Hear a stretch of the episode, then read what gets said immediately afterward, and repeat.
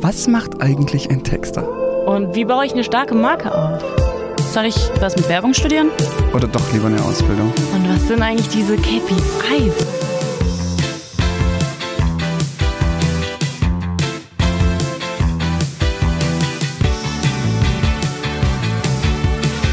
Und damit herzlich willkommen zur 6. Folge des Werbeliebe-Podcasts. Unser heutiger Gast ist Sandra Lee Ehrig. Sie ist Lead UX-Designerin bei Adesso in München und plaudert heute aus dem Nähkästchen zu dem Thema UX, UI und allem, was dazugehört. Heutiger Host bin ich, Natascha, und damit auch schon herzlich willkommen, Sandra. Wir sitzen hier nämlich gerade schon zusammen in der Kabine. Hallo. Hallo. Erzähl uns doch mal, was verbindet dich mit der Hochschule Pforzheim und warum bist du heute hier? Ja, ich habe von 2014 bis 2018 im Bachelor Medienmanagement und Werbepsychologie an der Hochschule studiert und war tatsächlich von Beginn an, also vom ersten Semester an, bei der Werbeliebe Mitglied, auch darüber hinaus. Und ja, jetzt bin ich wieder hier. Nach einigen Jahren im Berufsleben kehre ich dieses Semester zum einen als Lehrbeauftragte zurück für das Thema Design Thinking, für die Marktforscher. Und ja, aber auch an sich habe ich den Post von der ersten Folge bei euch gesehen auf LinkedIn und habe gedacht, ich schreibe euch mal an. Vielleicht bringt das ja irgendwie Nutzen, Mehrwert, mal zu erzählen, was ich so in meinem Berufsalltag mache. Okay, cool. Erzähl doch mal, was hast du denn damals bei der Werbeliebe so gemacht? Was waren da so deine Aufgaben? Also ich habe ja erzählt, dass ich ja seit dem ersten Semester Mitglied bin. Das heißt, im ersten Semester orientiert man sich erstmal so ein bisschen, lernt die Leute kennen, ist ein bisschen schüchterner vielleicht auch. Aber schnell ging es dann auch ins Thema Projekte ja durchzuführen, dann auch später zu leiten. Es fand zum Beispiel in der Zeit auch ein Website-Relaunch von der Werbeliebe-Webseite statt, den ich verantwortet habe. Und ich weiß gar nicht mehr genau, in welchem Semester das war. Ich glaube, nach meinem Auslandssemester, also relativ spät oder vielleicht auch im 4. Semester, wurde ich dann zum Vorstand gewählt und war dort Personalvorstand, also hauptsächlich für die HR-Themen zuständig. Und ja, die Werbeliebe einfach super Berührungspunkt oder super Möglichkeit, eben erste Berührungspunkte für das spätere Berufsumfeld, vornehmlich eben im Bereich Webdesign eben zu sammeln. Und neben den ganzen Projekten, die man so macht für reale Kunden, ist es natürlich auch ein super Anknüpfungspunkt, über den Studiengang hinaus zu Netzwerken, Freunde und Kontakte fürs Leben zu knüpfen. Vor allen Dingen, die Welt ist super klein und man sieht sich immer wieder. Ja, ich glaube, davon können wir alle ein Liedchen singen. Auf jeden Fall. Was hast du denn nach der Hochschulzeit gemacht? Wie ging es da dann für dich weiter? Also klar, nach der Hochschulzeit viel auch gearbeitet, ins Berufsleben eingestiegen. Während der Hochschule, wir müssen ja alle hier ein Praxissemester machen, also da war ich bei Philipp und Koinchi gewesen in Hamburg, war eine super Zeit. Und habe danach auch ja relativ schnell dann eine Werkstudententätigkeit in einem Startup gestartet. Warum erwähne ich das? Weil da so der Anfang eben des Themas UX-Konzeption oder Konzeption generell, Design, Webdesign, digitale Produkte eben ja zu gestalten und sich ein bisschen so zu überlegen, wie ticken eigentlich die Nutzer. Und nach dem Studium bin ich dann bei 7 One Media gewesen. Da habe ich mich noch erinnert, dass wir in der Exkursionswoche, die es damals gab, eben auch in München waren und das ist mir sehr positiv in Erinnerung geblieben und die Stadt hat mir auch gut gefallen. Von daher bin ich dann dort gewesen, war dann im digitalen Kampagnenmanagement. Bedeutet, wir haben ja Kampagnen gefahren, vornehmlich im Games- und Spielebereich. Das habe ich dann aber so ein bisschen immer erklärt, wenn man auf wetter.com schaut oder auf die anderen Seiten, lotto.de etc. und sich da ein Video anschauen möchte und dann davor Werbung kommt, ne, oder an der Seite irgendwelche Werbeanzeigen geschaltet werden, die animiert sind. Und das habe ich gemonitort und habe dann ja viel mit Google Analytics gemacht, viel mit Zahlen, viel Projektmanagement, also eigentlich das klassische Media-Management auch da Aufgaben übernommen. Und das war mir ein bisschen arg zahlenlastig. Da dachte ich dann, okay, ich möchte echt wirklich nochmal in eine kreativere Richtung reingehen, was ich auch bei der Werbeliebe hier und da eben Berührungspunkte hatte oder wie ich gerade sagte, im Werkstudium. Und habe dann aber gemerkt, okay, so ganz für den Vollzeiteinstieg reicht's nicht. Ich muss nochmal eine Schleife drehen und habe dann nochmal ein Praktikum gemacht in einer Corporate Design Agentur, die sich auf Gesundheitswesen spezialisiert und ja, dort halt eben sehr hochwertige Hochglanz Corporate Designs gemacht und auch Webdesigns, um dann eben mit dem Portfolio, was ich dann hatte, weiterzugehen in eine mittelständische Agentur in Karlsruhe, wo ich dann die erste UX-Designerin, also die erste Designerin, die diesen Digitalfokus hatte in der Agentur, war und damit natürlich auch direkt super viel Verantwortung hatte. Und da war ich erstmal so ein bisschen, ja, Schnappatmung, kriege ich das überhaupt hin? Ich habe super viel auch mit der Geschäftsführung zusammengearbeitet. Und ja, aber daran bin ich super viel gewachsen, ne, ins kalte Wasser geschmissen worden, aber halt super viel gelernt und mitnehmen können. Und das war so der Weg erstmal nach der Hochschulzeit, bevor ich danach zu Adesso gekommen bin, nach München. Genau, das wäre jetzt auch meine nächste Frage gewesen. Also erstmal schon mal ein super spannender Weg, der in der Werbeliebe angefangen hat und dann nochmal, du hast es vorhin gesagt, mit einer Schleife nochmal gedreht und dann in München bei Adesso geendet ist. Erklär mal ganz kurz, was macht denn Adesso und was machst du bei Adesso? Ja, tatsächlich gute Frage. Ich wusste es nämlich, als ich mich beworben habe, selber nicht. Oh.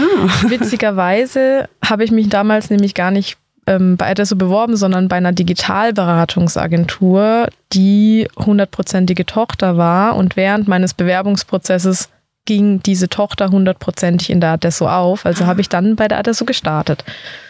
Es ist aber, kann ich schon mal vorweggreifen, eine echt tolle Fügung gewesen. Also Adesso hat Hauptsitz in Dortmund, ist dort halt sehr, sehr bekannt. In München sind wir im Office circa 700 bis 800 Leute, Zahl steigend.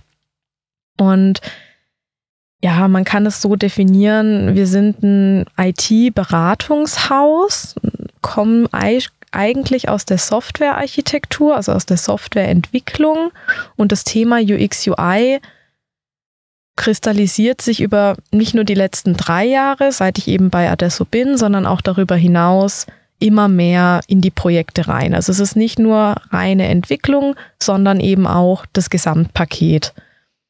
Wir sind in Deutschland jetzt dieses Jahr über die 10.000 Mitarbeiter gegangen und haben auch einige Standorte in Europa, jetzt seit letztem Jahr auch in Indien einen Standort aufgemacht, und auch das, ne, die Internationalisierung, die steigt da auch auf jeden Fall. Wo wären denn die Standorte in Europa so verteilt, wenn du uns da ein paar nennen kannst? Zum Beispiel in Italien, Schweden, Spanien und Schweiz, Österreich, klassisch. Schöne Länder auf jeden Fall auch. Ein paar auf jeden Fall auch in Osteuropa, und ja, das können wir auf jeden Fall auch jetzt seit letztem Jahr noch mehr entdecken, weil wir jetzt 2 bis 4 Monate im europäischen Ausland auch arbeiten dürfen, und das ist natürlich echt super, neben dem normalen Homeoffice, sage ich jetzt mal, jetzt auch mobiles Arbeiten noch mehr zu machen. Ist das dann wie so ein Auslandssemester quasi an der Uni, dass man dann auch so zum Arbeiten mal ins Ausland gehen kann für ein paar Monate? Genau. Also 2 Monate auf jeden Fall kein Problem, und alles, was darüber hinaus geht, ist halt entsprechend, ja, dann Diskussionssache. Aber auch nicht unmöglich. Genau. Okay, cool. Und ja, das habe ich jetzt auch letztes Jahr einige Male wahrgenommen. Ist halt so, solange es mit dem Projekt vereinbar ist, kann man das machen. So 1-2 Wochen war ich jetzt bisher, und das ist echt super. Wo warst du da dann? In Frankreich, Portugal und Italien. Ach, schön. Genau. Klasse. Genau. Ja, und an sich, Adesso ist aufgebaut, wie gesagt, Beratungshaus. Wir beraten verschiedene Kunden aus verschiedensten Branchen, und nach diesen Branchen teilen wir uns auf. Also es gibt verschiedene Business Areas, sogenannte. Da ist eine beispielsweise Automobil, dann haben wir den Handel, Gesundheit, Banken, Versicherungen etc. Das sind so die Sparten. Und dann, und das ist die Business Area, in der ich drin bin, das ist die Digital Experience. Das ist eine Querschnitts-Business Area, die dann alle Branchen bedient. Das heißt, in den Projekten bin ich ja sehr häufig in verschiedensten Branchen unterwegs und das ist halt auch die Abwechslung, die mir so viel Spaß macht. Und ja, wie kann man sich die Arbeit dann vorstellen? Ich sage immer ganz gerne, weil ich auch eben in Startups und Werbeagenturen wie jetzt Philipp und Koinchi zum Beispiel gearbeitet habe und auch eben in Konzernen wie in der 7 One Media. Das ist für mich so eine super Mischung. Also man fühlt sich in der Abteilung, im Team oder bei Adesso selbst. Es gibt so einen agenturigen Vibe, also ein agenturiges Gefühl, wie man sich kleidet, wie man miteinander spricht, was es für Events gibt, wie die aufgebaut sind etc.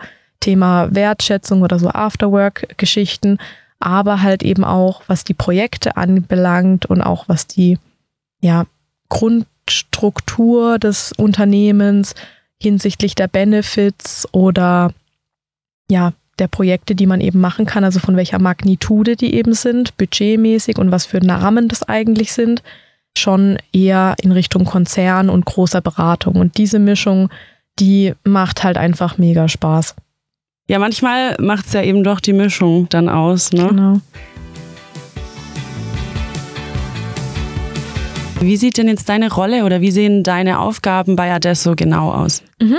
Ja, als Lead UX-Designerin, wie gesagt, Projekte für verschiedenste Branchen, verschiedenste Kundenkontexte, Komplexitäten, verschiedenste Aufgaben. Aber wenn ich so die 4 hauptsächlichen Themen jetzt rauspicken müsste, die ich in den Projekten eigentlich immer wieder sehe, sind es zum einen zu Beginn die Workshops. Das ist tatsächlich was ich am Anfang bei Adesso gar nicht so im Detail gemacht habe, sondern das hat sich dann dahin entwickelt, weil man ja sowieso auch nicht nur den Nutzer verstehen wollte und die Anforderungen des Nutzers rauskristallisieren möchte, sondern eben auch die des Kunden oder eben auch das Problem überhaupt mal verstehen, mit was für einem Thema kommt eigentlich der Kunde auf uns zu. Und da gibt es eben das Workshop-Format im digitalen oder eben im Präsenzformat. Und diese Workshops, die dienen eben zur Anforderungsaufnahme. Zum einen auf Kundenseite, also erstmal abzuklappern, was wollt ihr eigentlich, was können wir dann liefern, so ein bisschen Erwartungsmanagement zu machen. Dann machen wir eben auch so Themen wie Ideation oder Design Thinking, also etwas ergebnisoffenere Workshops. Und die dauern dann so, vielleicht so 1-2 Tage, manchmal aber auch nur 4 Stunden. Das nächste, was ich dann mache, ist das Thema User Research. Kennt ihr wahrscheinlich auch viel aus der Marktforschung hier. Vermehrt dort qualitativ, also tatsächlich mit den Menschen zusammen, entweder über die Shadowing-Methode, das heißt, ich gehe dann beispielsweise ins Werk oder in die Produktion des Kunden und schaue dann einfach mal, wie arbeiten die eigentlich, an welchen Stellschrauben runzeln sie vielleicht mal die Stirn oder sind genervt etc. Und frage dann einfach direkt die Fragen oder mache Interviews. Also eigentlich vornehmlich qualitativ und gar nicht jetzt mal so mit Fragebogen, sage mir auf einer Skala von 0 bis 5, wie du das und das findest, sondern wirklich qualitativ. Also den Nutzer eben zu verstehen. Und mit diesen Informationen, mit diesem Potpourri an Anforderungen und eben Daten, die wir dann gemessen haben, qualitativ, gehe ich dann weiter in die UX-Konzeption, also in die User Experience-Konzeption, zu Deutsch eben Nutzererfahrung konzipieren. Heißt, ich überlege mir, jetzt habe ich mit dem Nutzer gesprochen, habe ich auf der einen Seite und auf der anderen Seite habe ich die Kundenanforderungen, das, was das Business-Ziel vom Kunden ist, mit dem Produkt, mit der App, mit dem Portal, mit der Webseite etc. Und dann überlege ich mir, okay, wie kann ich die Navigation beispielsweise oder die Inhalte in diesem digitalen Produkt so anordnen und eben konzipieren, sodass zum einen natürlich die Business-Ziele des Kunden erreicht werden, aber auch die Bedürfnisse des Endnutzers befriedigt werden. Heißt, eine gute Gebrauchstauglichkeit, dass es gut verwendbar ist, dass es auch schön aussieht, dass der Nutzer entsprechend leicht die Inhalte findet, die er sucht. Das ist erstmal so das Konzeptionelle. Das heißt, Informationsarchitektur und Navigation stehen da im Fokus und nicht so im Detail einer meiner Kernaufgaben bei Adesso, aber unter anderem doch auch mal, eher in Begleitung mit UI-Designern, ist eben das Design, also User Interface Design. Da bauen wir dann das Konzept eben auf Basis von einem Corporate Design, was entsprechend entweder vom Kunden schon vorhanden ist oder von uns erstellt wurde. Ja, bauen wir dann das Design auf und dokumentieren das dann auch. Das ist dann, wächst dann an zu einem Designsystem, was immer wieder ja aktualisiert wird und eben auch den Entwicklern, die das dann umsetzen müssen, leichter macht, genau das zu tun. Na, also das ist dann so eine Art Dokumentation. Und das ist eben das, was ich in den Projekten vornehmlich mache. Außerhalb der Kundenprojekte bin ich im Bereich Design Thinking und Usability und UX Basics. Da haben wir 2 Schulungen jeweils bei uns im Weiterbildungskatalog bei Adesso.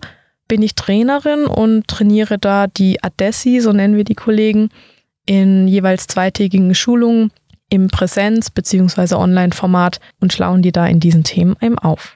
Adessis gefällt mir sehr gut. Ja. Ist ja wie bei uns mit den Werbeliebenden. Genau. Und die Kinder von den Adessi heißen Adessini. Oh mein Gott. Okay. Das ist ein ganzes Konzept. Das ist, glaube ich, das Süßeste, was ich jemals gehört habe. Wir haben jetzt ein paar Fachbegriffe gehört von dir. Usability, da hast du gerade schon ein bisschen was dazu erklärt, aber auch UX-Design oder UI. Kannst du da nochmal ein bisschen näher drauf eingehen, auf die Begriffe und uns die erklären? Bei mir zum Beispiel sind die jetzt noch nicht ganz so geläufig. Ja, auf jeden Fall, klar. Also man kann sich das so vorstellen, es gibt verschiedene Modelle. Also manche sagen dann so, okay, das sind wie so Kreise, die ineinander greifen, oder es ist wie ein Eisberg, wo UX unten ist und UI ist nur die Spitze, was man halt so sieht irgendwie. Aber davon will ich erstmal ja, weg und erstmal so erzählen, was bedeutet das eigentlich. Im Endeffekt haben alle 3 Begriffe die ja, Gestaltung von Benutzeroberflächen gemeinsam. Also die Usability bezieht sich eigentlich eher auf das, dass das digitale Produkt entsprechend benutzerfreundlich und einfach gebrauchstauglich ist. Das heißt, ich kann es benutzen. Es ist überhaupt auch so ein bisschen ein technischer Aspekt, aber auch generell, dass ja, sichergestellt ist, dass die Nutzer gut mit dem Produkt interagieren können, um die Aufgaben zu erledigen, die sie eben haben. Und diese Aufgaben, die haben wir im Idealfall vorher schon rausgefunden. Also was müssen sie eigentlich erledigen? Und dahin catern wir dann eben das Produkt. Und um dann, wenn wir das Konzept und das Design erstellt haben, zu testen, ob das funktioniert hat, was wir da uns gedacht haben, führen wir sogenannte Usability-Tests durch. Das ist dann meistens, dass ja, die Probanden dann 1 bis 2 Aufgaben eben bekommen, die sie lösen müssen. Und da stellen wir dann eben fest, wie gut die Benutzer mit dem Produkt interagieren können, um Probleme oder Schwierigkeiten dann zu identifizieren, falls sie es eben nicht schaffen, zum Beispiel. Kannst du uns das vielleicht kurz an dem Beispiel erklären, weil ich glaube, es ist jetzt auch noch nicht so ganz klar, was mit digitalem Produkt gemeint ist. Das bezieht sich ja, glaube ich, auf so Websites oder Apps wahrscheinlich auch. Genau, richtig. Also das ist das, wo wir uns auch bei Adesso drauf fokussieren.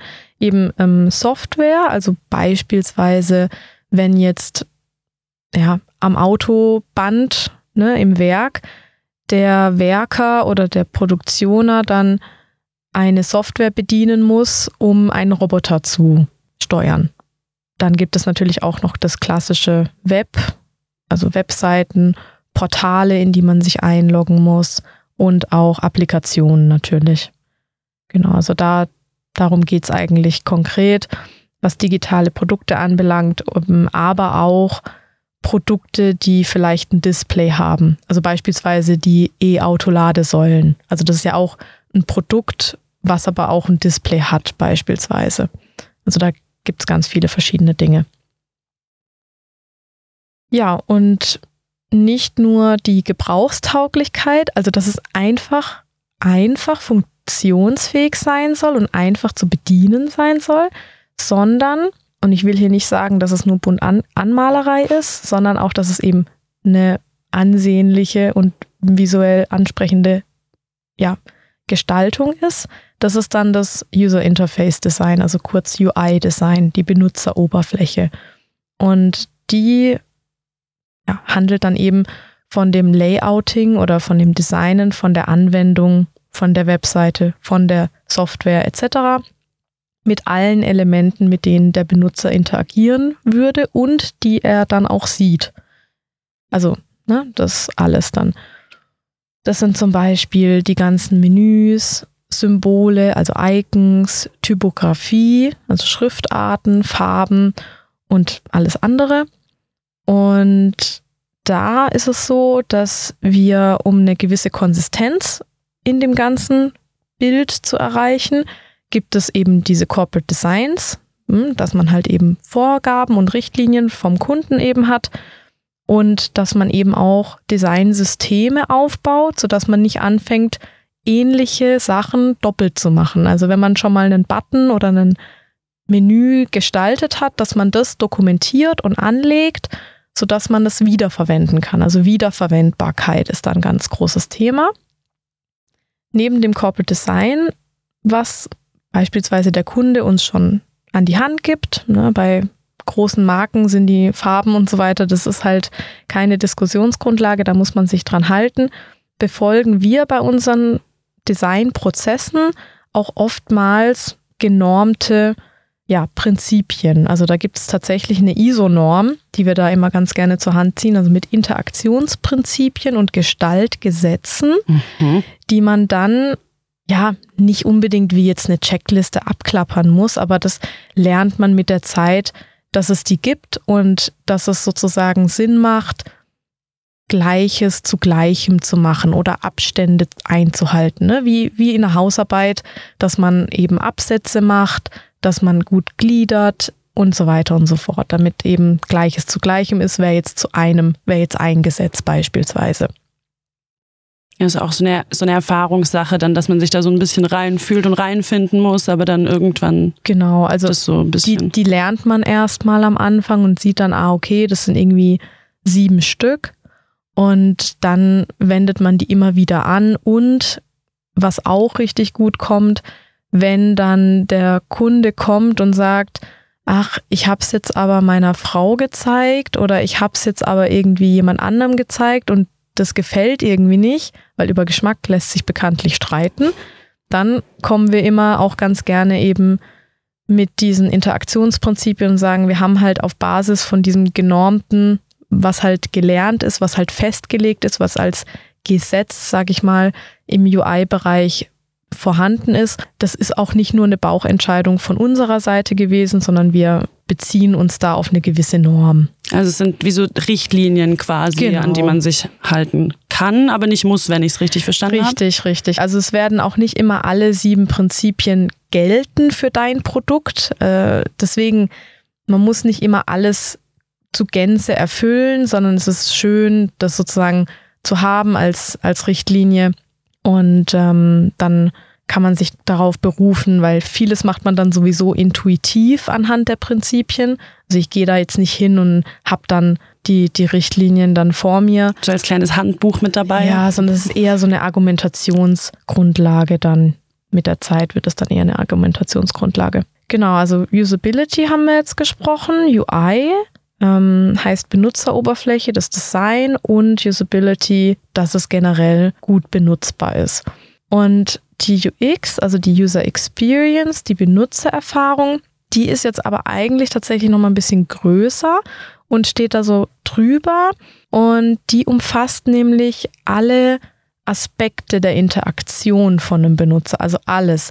Das bedeutet, von der ersten Wahrnehmung bis hin zur tatsächlichen Nutzung. Also wir reden auch immer ganz gerne von Customer Experience, also eigentlich mehrere Touchpoints über das digitale Produkt hinaus. Also eine User Experience heißt, ich habe bei einer Werbung mal die Marke gesehen, es ist mir im Hinterkopf geblieben, dann sehe ich irgendwo, ah ja, da kann man irgendwie eine App runterladen dazu, habe die Marke schon mal auf einem Plakat gesehen oder so, dann klicke ich da drauf, kann die App runterladen, habe da eine tolle Experience, musste vielleicht mal beim Kundensupport anrufen, ne, dass das alles einfach in der Gesamtwahrnehmung eine positive Erfahrung eben für den Nutzer eben ist und dass die Zufriedenheit entsprechend dann hoch ist.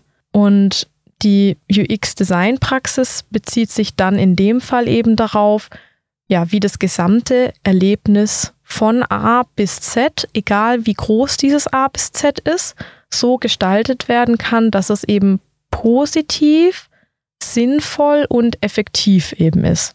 Wirklich sinnvoll zweierlei, dann aber auch für den Endnutzer, und wir haben ja auch noch so einen Ticken eben das Thema mit dem Kunden, dass wir das auch in Einklang bringen.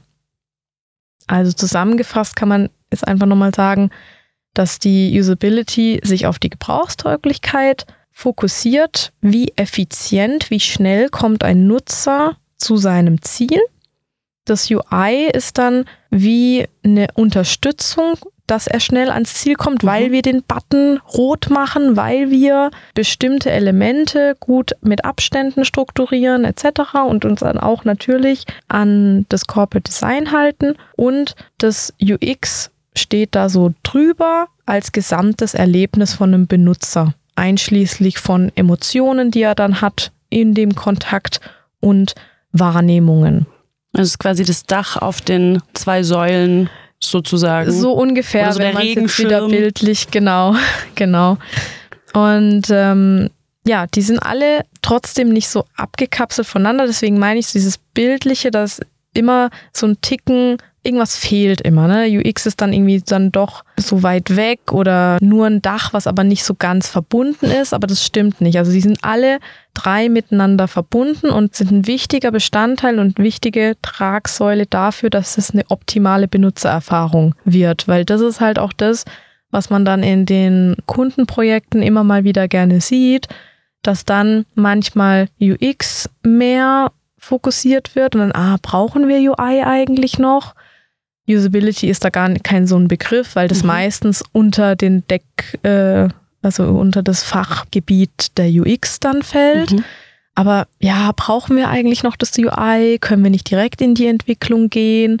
Und da ist es halt extrem wichtig, dass man halt wirklich dem Kunden auch deutlich macht, vor allen Dingen, wenn sie halt nicht so viel von UX/UI verstehen, dass alle Domänen eben wichtig sind. Und dass man das auch abgrenzt, so ein bisschen voneinander? Ja, abgrenzt, aber auch, dass wir trotzdem natürlich miteinander kommunizieren die ganze Zeit. Ja. Bei uns gibt es auch super viele hybride Leute, die dann halt wirklich entweder aus dem UX kommen und jetzt ins UI mehr rein wollen oder umgekehrt, oder die von vornherein beides machen, und da fließt sowieso alles dann ineinander. Okay, du hast ja gerade von einer engen Kommunikation zwischen den einzelnen Rollen in diesem Prozess, in diesem Projektprozess gesprochen, und wir haben jetzt vorhin festgestellt oder gelernt, du bist UX-Designerin, das heißt, es gibt dann auch UI-Designer oder Designerinnen. Wie sieht da das Zusammenspiel oder die Zusammenarbeit zwischen denen aus? Auf jeden Fall. Also wir alle, beziehungsweise ist halt in der Community auch ein weit verbreiteter Ansatz, der sogenannte Human-Centered Design Ansatz, also der menschzentrierte Design Ansatz. Nutzerzentriert, es ist eigentlich alles irgendwie so ein Thema. Und das ist eben der Ansatz, der den Designprozess, also wir sprechen eigentlich von einem Designprozess, auch wenn es UX ist, auch wenn es Konzeption ist. Wenn ich von Designprozess rede, dann ist es nicht nur das UI-Design, sondern generell das Produktdesign in seiner Gänze, in der Gesamterfahrung. Also nicht nur das Visuelle quasi, sondern alles drumherum herum. Genau, auch. Also Usability, UX und UI ist eben der gesamte Designprozess oder eben auch nutzerzentrierter Konzeptions-Designprozess, wie auch immer ihr es nennen möchtet. Man wird euch auf jeden Fall verstehen. Und da ist es so, dass der zentrale Schlüssel zum Erfolg anhand von diesem Ansatz eben ist, nachdem wir zusammenarbeiten, dass man frühzeitig die Endnutzer mit einbezieht. Das heißt, qualitative Interviews zu führen oder beispielsweise Umfragen zu erstellen, einfach ein empathisches Verständnis für den Endnutzer zu gewinnen, mittels verschiedenster User Research Methoden. Und natürlich kann man jetzt zum einen sagen, der Kunde kennt seine Kunden am besten. Das werden wahrscheinlich die Kunden euch in der Zukunft auch selber nochmal sagen. Ich sage aber, der Nutzer kennt sich selbst am besten und manchmal kennt er sich selber noch nicht mal, sondern wir müssen Produkte entwickeln, von denen sie noch gar nicht wissen, dass sie überhaupt wollen. Dass sie brauchen. Richtig, richtig. Das hat zum Beispiel Steve Jobs damals gesagt, als er noch gelebt hat, zum Thema Apple-Marktforschung. Ja, wir machen keine Marktforschung, weil die Produkte, die wir entwickeln, das wissen die Nutzer noch gar nicht, dass sie das wollen. Mhm. Dementsprechend, warum muss ich eigentlich die Nutzer fragen? Also die sind gar nicht so innovativ, so Pioniere wie ich, beziehungsweise wie die Leute, die bei Apple arbeiten. Und ja, es geht auch so ein bisschen einher mit dem, was Henry Ford gesagt hat, nämlich, wenn ich die Leute früher gefragt hätte, was sie wollen, hätten sie nicht ein Auto gesagt, sondern schnellere Pferde. Mhm. Und das ist halt was, manchmal sind die Endnutzer auch einfach nur Menschen und denken gar nicht so weit, und dass sie halt ja auf solche Ideen kommen, was für Produkte wollen sie eigentlich, aber sie können einem sagen, was ihr Problem aktuell ist. Mhm. Ne? Und wir, mit wir meine ich die UX, UI Professionals, leiten aus diesen Erkenntnissen, aus diesen Problemen, aus diesen Painpoints, die die Endnutzer uns kommunizieren, dann entsprechende Handlungsempfehlungen oder Aktionen ab. Aktionen heißt, wir konzipieren dann in die und jene Richtung, sodass eben diese Probleme dann aufgelöst werden. Und wenn das eine Innovation ist am Ende, dann ist es so.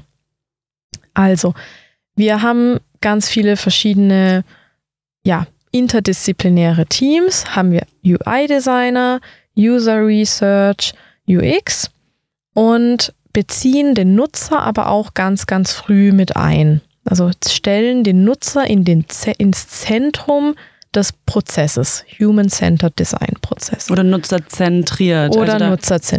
Richtig, richtig. Und das Ganze ist kein wasserfallartiger Prozess, wo wir am Anfang mit dem Nutzer reden und dann nie wieder, sondern wir reden am Anfang mit dem Nutzer, konzipieren dann UI-Design, also die Designer und die Entwickler bzw. andere Player im Projekt sind auch immer frühzeitig mit dabei am Tisch. Wir konzipieren und dann geben wir in inhaltlich geschnürten Paketen, sagen wir mal, wir entwickeln einen Online-Shop und dann sagen wir, okay, wir machen jetzt nur mal die Produktdetailseite, die optimieren wir jetzt. Was will der Nutzer? Dann verstehen wir das. Dann konzipieren wir die Produktdetailseite und Design. Die gestalten was und dann geben wir es nicht direkt an die Entwickler weiter, sondern fragen die Nutzer auf Basis des Designs erneut. Wie gefällt euch das denn eigentlich? Löst das vielleicht eure Probleme? Also immer wieder.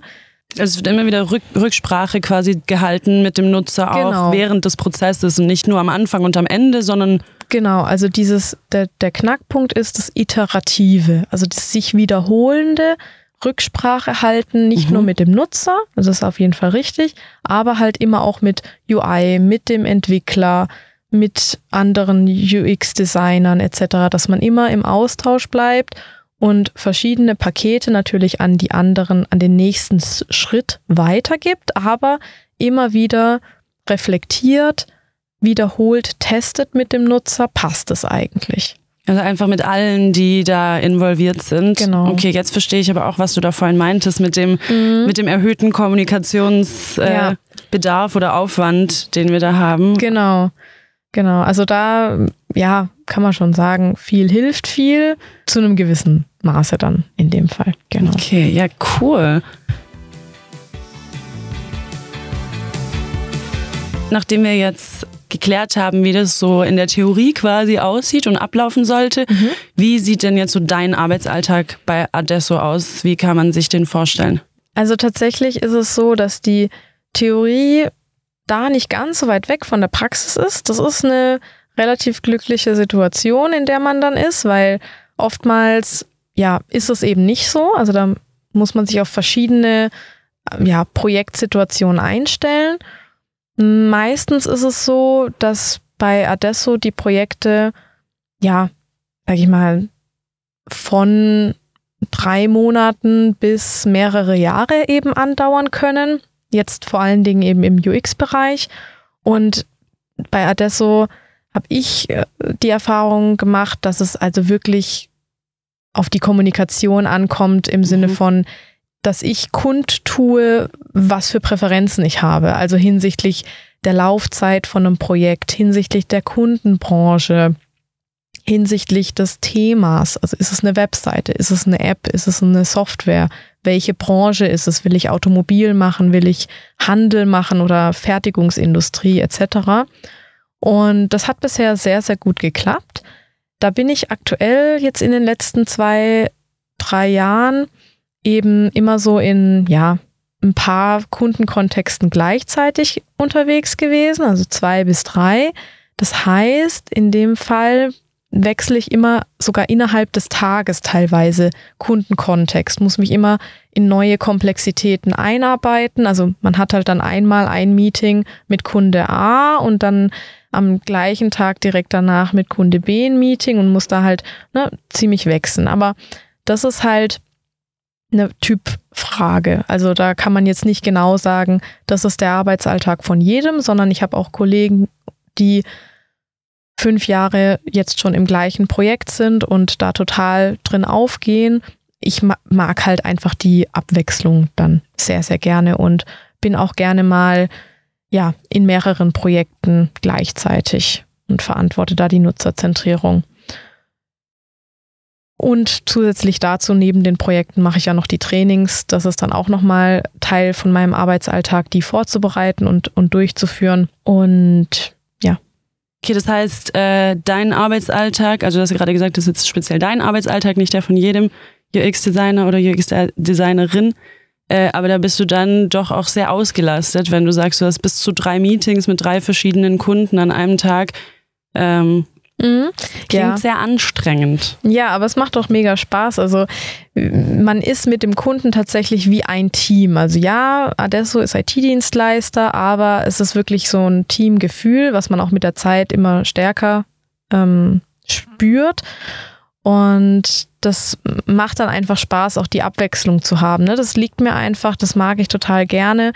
Und ich habe dann aber auch teilweise für manche Projekte, also wirklich so Projekttage dann eingeführt, dass ich sage, hey, dienstags, donnerstags ist wirklich nur für dieses eine Projekt reserviert, weil da halt auch einfach viele Meetings von diesem Projekt stattfinden und ich da einfach auch genügend Zeit für haben möchte. Und die restlichen Meetings von den anderen Projekten lege ich dann auf die anderen Tage. Aber ja, du hast recht, also viel Kommunikation kostet halt auch viel Zeit, aber vermeidet Fehler hinten raus. Aber das heißt, du bist da dann auch ein bisschen, wie ich es jetzt so rausgehört habe, selbstständig quasi, eigenständig in deiner Aufgabenverteilung oder wie du dir jetzt deine Meetings und auch alles legst, wie du das gestaltest. Genau. Und auch generell, wie ich so Projekte aufziehen will. Also ich starte immer super gerne grundsätzlich mit so einem Projekt-Kickoff. Da ist es meist vor Ort. Klar, zu Pandemiezeiten war es jetzt also vornehmlich online. Und ja, da habe ich schon erwähnt, entweder ist es so ein offenes, kreativeres Ideation-Workshop, wo wir dann erstmal so das Problem verstehen wollen, okay, wo soll die Reise eigentlich hingehen? Oder es ist schon echt konkreter, das ist tatsächlich öfters der Fall.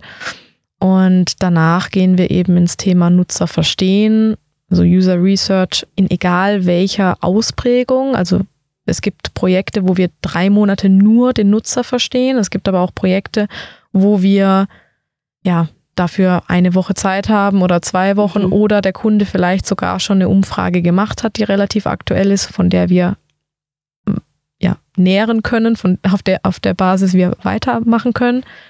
Ja, dann eben Konzept erstellen gehört auf jeden Fall zu meinem Arbeitsalltag dazu, egal ob es jetzt ein klickbares Prototyp ist schon oder ob es einfach nur JPEGs sind, die ich dann sozusagen rausschicke zur Freigabe oder die ich dann dem Kunden vorstelle.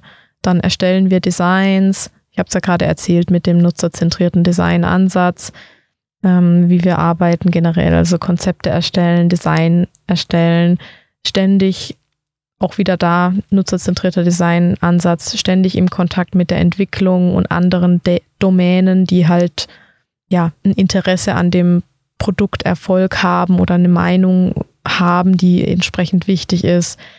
Direkter Kundenkontakt, auch absoluter Arbeitsalltag bei uns, vor allen Dingen auch bei Adesso, war jetzt in den Werbeagenturen etwas anders. Da gibt es immer noch mal einen Account Manager oder einen Projektmanager, der sozusagen die Kunden ja schon fast ferngehalten hat von den Designern, damit die halt ruhig arbeiten können, verstehe ich total. Bei uns ist es eben so, wir haben immer direkten Kundenkontakt. Also es gibt einen Projektmanager, man muss sich jetzt nicht hier über irgendwelche Rechnungen oder Stundenbuchungen ja rumschlagen. Das ganze Administrative, das wird schon gemacht von einem Projektmanager bei uns, aber sowohl Designer als auch Konzepte haben bei uns direkten Kundenkontakt und müssen ihre Arbeit regelmäßig auch präsentieren und teilweise auch verargumentieren. Okay, also das heißt, es ist gar nicht mal unbedingt so üblich, dass so der enge Kontakt wie jetzt bei euch eben bei Adesso besteht zwischen Designern und Kunden? Ja, tatsächlich. Also ich habe es zumindest bei meiner Zeit in den Agenturen sehr stark gesehen. Zumal, wenn sie größer sind. Also klar, bei so kleineren Startup-Agenturen, da hat man direkten Kontakt.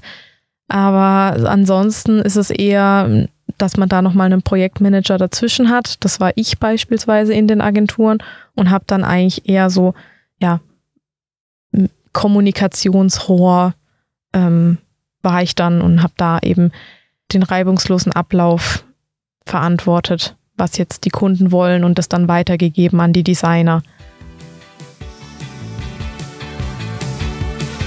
Es klingt ja jetzt für mich erstmal schon so, als würde der Kunde auch eher quasi den engen Kontakt und auch mitreden wollen. Ja. Und würde ja keine Agenturen geben, die das so machen, wenn es nicht auch bei Kunden gut ankommen würde oder so. Aber was ist so deine persönliche Erfahrung, was da für den Kunden besser funktioniert? Die enge Zusammenarbeit mit ständiger Kommunikation oder mit so einem Sprachrohr dazwischen, genau, mit dem Zwischenmann? Genau, nee, absolut die direkte Kommunikation. Also das ist natürlich schon eine persönliche Sache, ne? Also manchmal so habe ich selbst auch bei UX- und UI-Designern gesehen, die dann eher so für sich sein wollen oder halt, sag ich mal, in ihrer Fachlichkeit total aufgehen und aber eher schüchtern sind oder nicht so, dass die Präsentationsskills haben, das jetzt an den Kunden weiterzutragen. Das ist natürlich schon ein entscheidender Faktor bei Adesso. Aber dadurch, dass mir das so viel Spaß macht, ist es halt für mich schon fast ja eher schade, wenn ich nicht den direkten Kontakt mit den Kunden eben habe. Und da merkt man einfach, wenn man da schon einen gewissen Elan mitbringt, dann zieht es den Kunden auch schon mit und man ist viel mehr Team als jetzt, sag ich mal, ja, dass man ein Design leistet oder bringt und dann muss wegen einer Textzeile Änderungen nochmal über mehrere Stationen die Änderungen an mich herangetragen werden als Designerin, sondern ich kann das direkt mit dem Kunden machen und ja, da geht eigentlich auch schneller. Also vieles geht halt eben, ja klar, über Kommunikation, aber die Kommunikationswege sind natürlich viel kürzer, wenn man den direkten Kontakt eben mit dem Kunden hat. Ja. Okay, das war jetzt alles so quasi, wenn du gerade an einem Projekt oder an Projekten arbeitest. Wie sieht denn dein Alltag bei Adesso aus, wenn du gerade nicht an einem Projekt arbeitest? Was macht ihr dann? Ja, also tatsächlich ist mein Alltag, ne, neben diesen Trainings, von denen ich vorhin gesprochen hatte und den Projekten, auch gespickt mit viel Community Work. Also wir haben bei Adesso viel so UX-UI-Communities, wo wir ja, uns austauschen.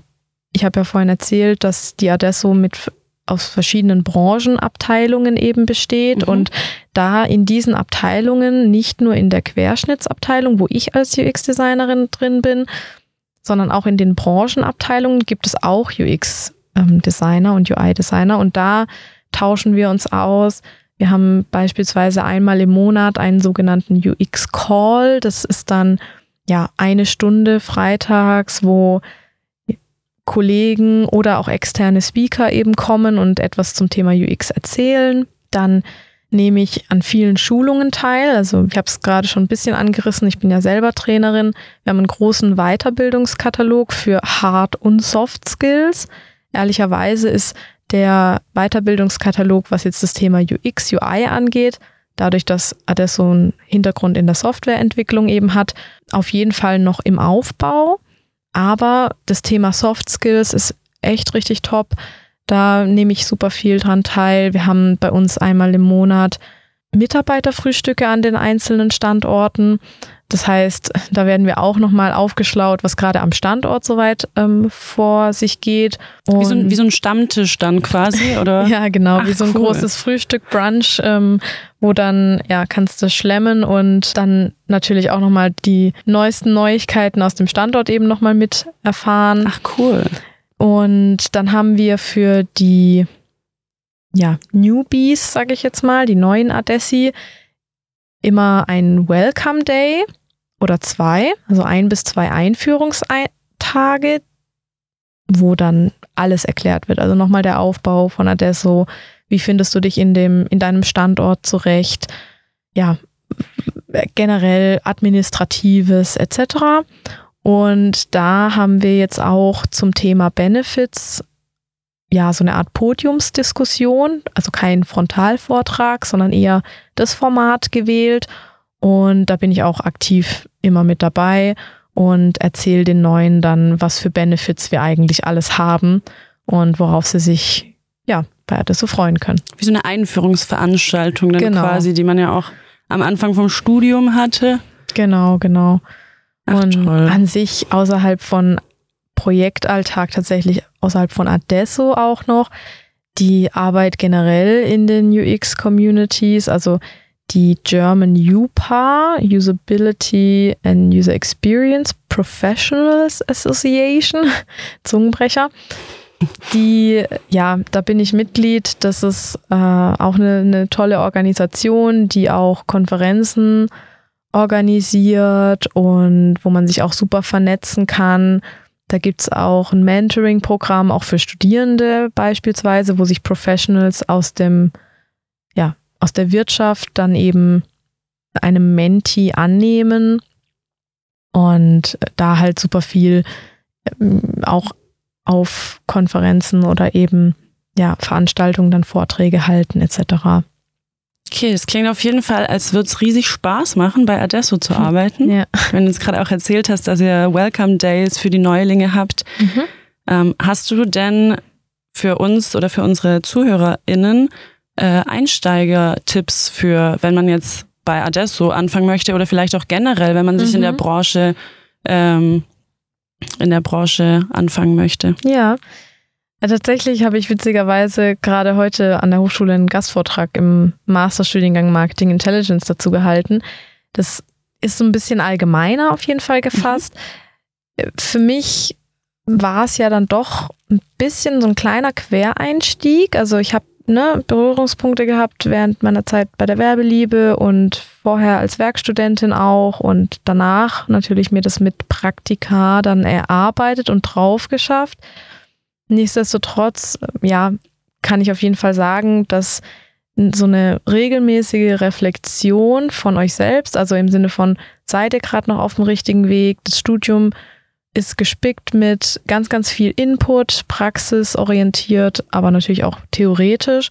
Und da habt ihr danach ganz, ganz viele Möglichkeiten. Also da muss man sich erstmal fragen, okay, was will man jetzt eigentlich überhaupt machen?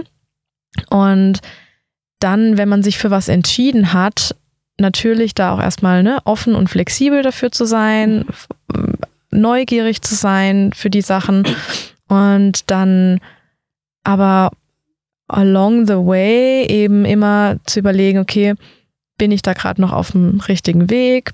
Passt es mir noch? Weil es ist, muss nicht unbedingt immer ein geradliniger Weg sein.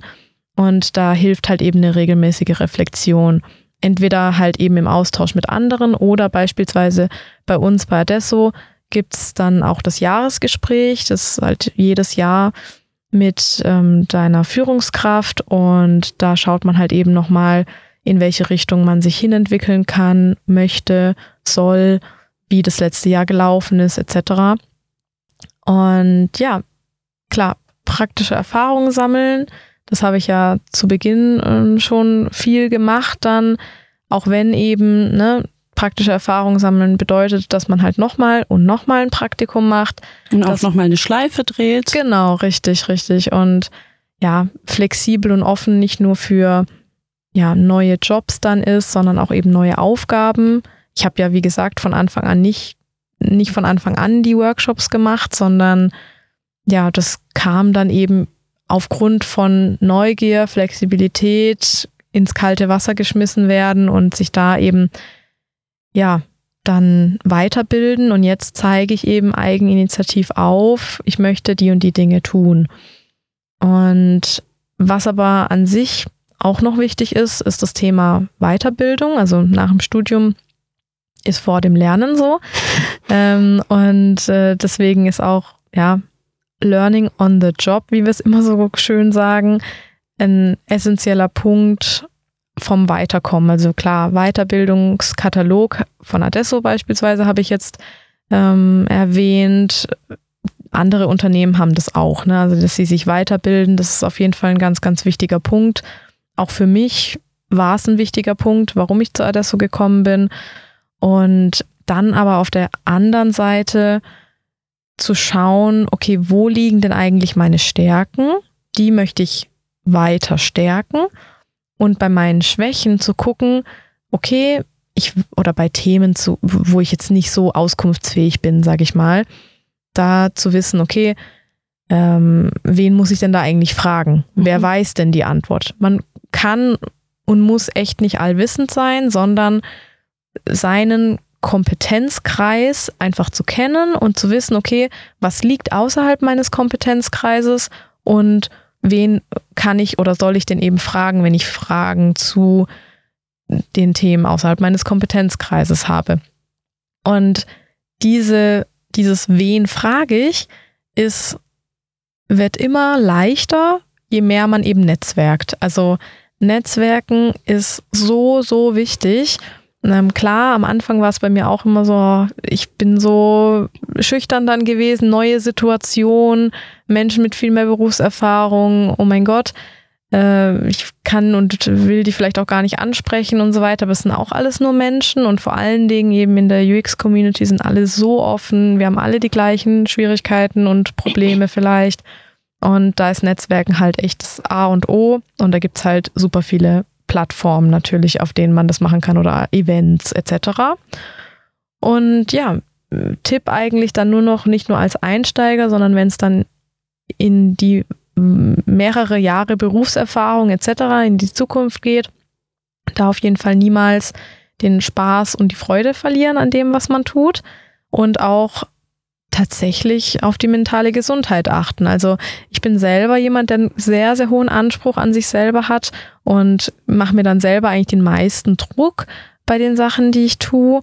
Und da muss man einfach gucken, dass man da so eine gute Balance eben hält. Also es geht hier jetzt nicht unbedingt in meinem Fall um Work-Life-Balance, also die haben wir zu 100%, aber dass man da einfach auch nochmal drauf achtet.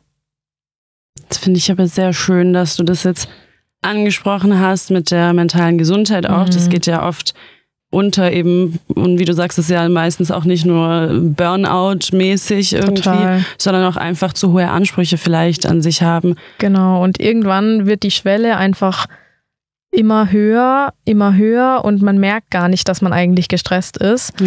Ja. Und ja, also was ich da auch sehr schätze, ist das Adesso Mind Programm. Also wir haben bei Adesso eben so ein Mental Health Programm. Das heißt nicht, dass wir alle jetzt hier mit Burnout rumlaufen, sondern das ist ja präventativ und hat ja so was mit Selbstorganisation. Ich habe es ja selber erwähnt. Meine Ansprüche sind die, die mir den Druck machen dann in dem Fall.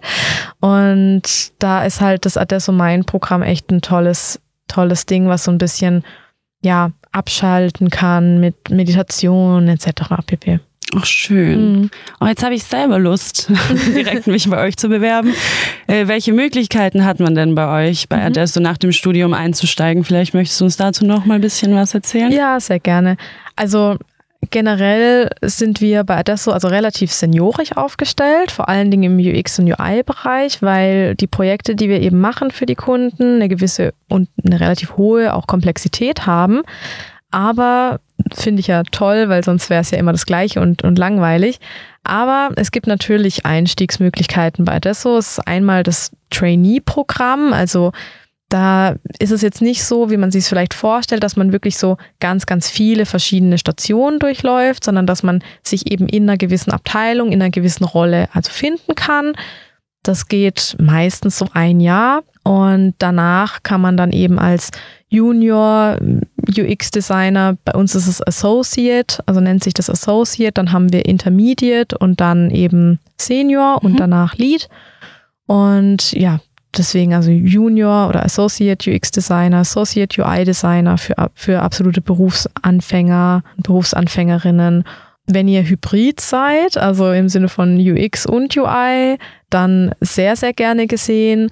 An sich ist aber Adesso, wie ich es ja sagte, auch ein Beratungshaus. Also wenn ihr in die, sag ich mal, allgemeine Beratung einsteigen wollt, dann seid ihr in den einzelnen Abteilungen. Also wenn ihr euch interessiert für Handel, für Automobil, für Versicherung, für Gesundheit, natürlich super aufgehoben.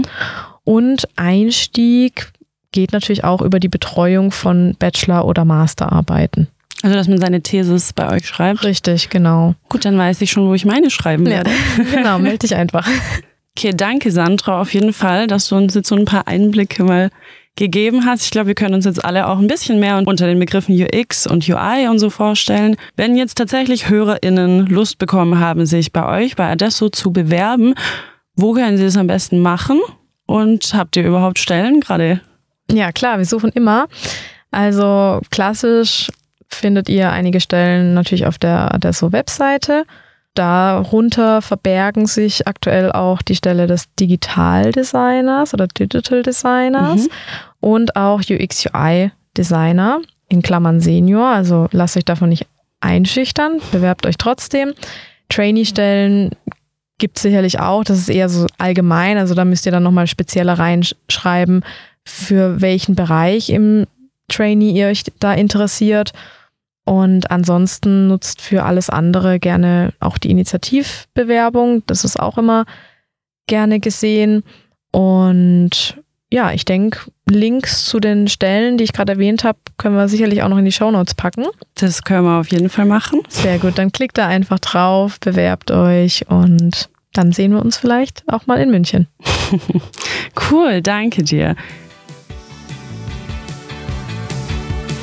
Und damit sind wir tatsächlich jetzt schon am Ende dieser 6. Folge des Werbeliebe-Podcasts angekommen. Wenn es euch gefallen hat, ihr wisst, wo ihr uns findet. Sandra, weißt du auch, wo du uns findest auf Instagram? Nein, tatsächlich nicht. Unter @werbeliebe.podcast. Da könnt ihr uns auch eure Fragen stellen oder auch wenn ihr an Sandra nochmal Fragen habt, versuchen wir sie vielleicht nochmal vors Mikro zu bekommen in Zukunft. Folgt dem Podcast gerne. Folgst du uns denn schon? Ja, klar. Sehr gut. Hast du auch die Glocke aktiviert? Immer, immer. Nichts anderes habe ich erwartet. Hast du uns auch schon eine Bewertung dagelassen? Nein, noch nicht. Das ist natürlich nicht gut. Dann kannst du das jetzt gleich, wenn wir hier fertig sind, nachholen. Ansonsten dürft ihr das jetzt alle auch gerne einmal nachholen. Wie gesagt, abonnieren, bewerten, weiterempfehlen. Empfehlt uns euren Freunden, Arbeitskollegen, Nachbarn. Support ist kein Mord, immer noch nicht. Und wir hören uns dann in 2 Wochen wieder bei der nächsten Folge. Und Sandra, wir sehen uns hoffentlich auch bald mal wieder. Vielleicht dann zum nächsten spannenden Thema. Klar, danke dir auf jeden Fall. Dankeschön. Bis dann. Ciao. Eure Werbeliebe. Dies ist ein Podcast der studentischen Kommunikationsagentur Werbeliebe der Hochschule Pforzheim. Mit freundlicher musikalischer Unterstützung der Baba Shrimp Gang.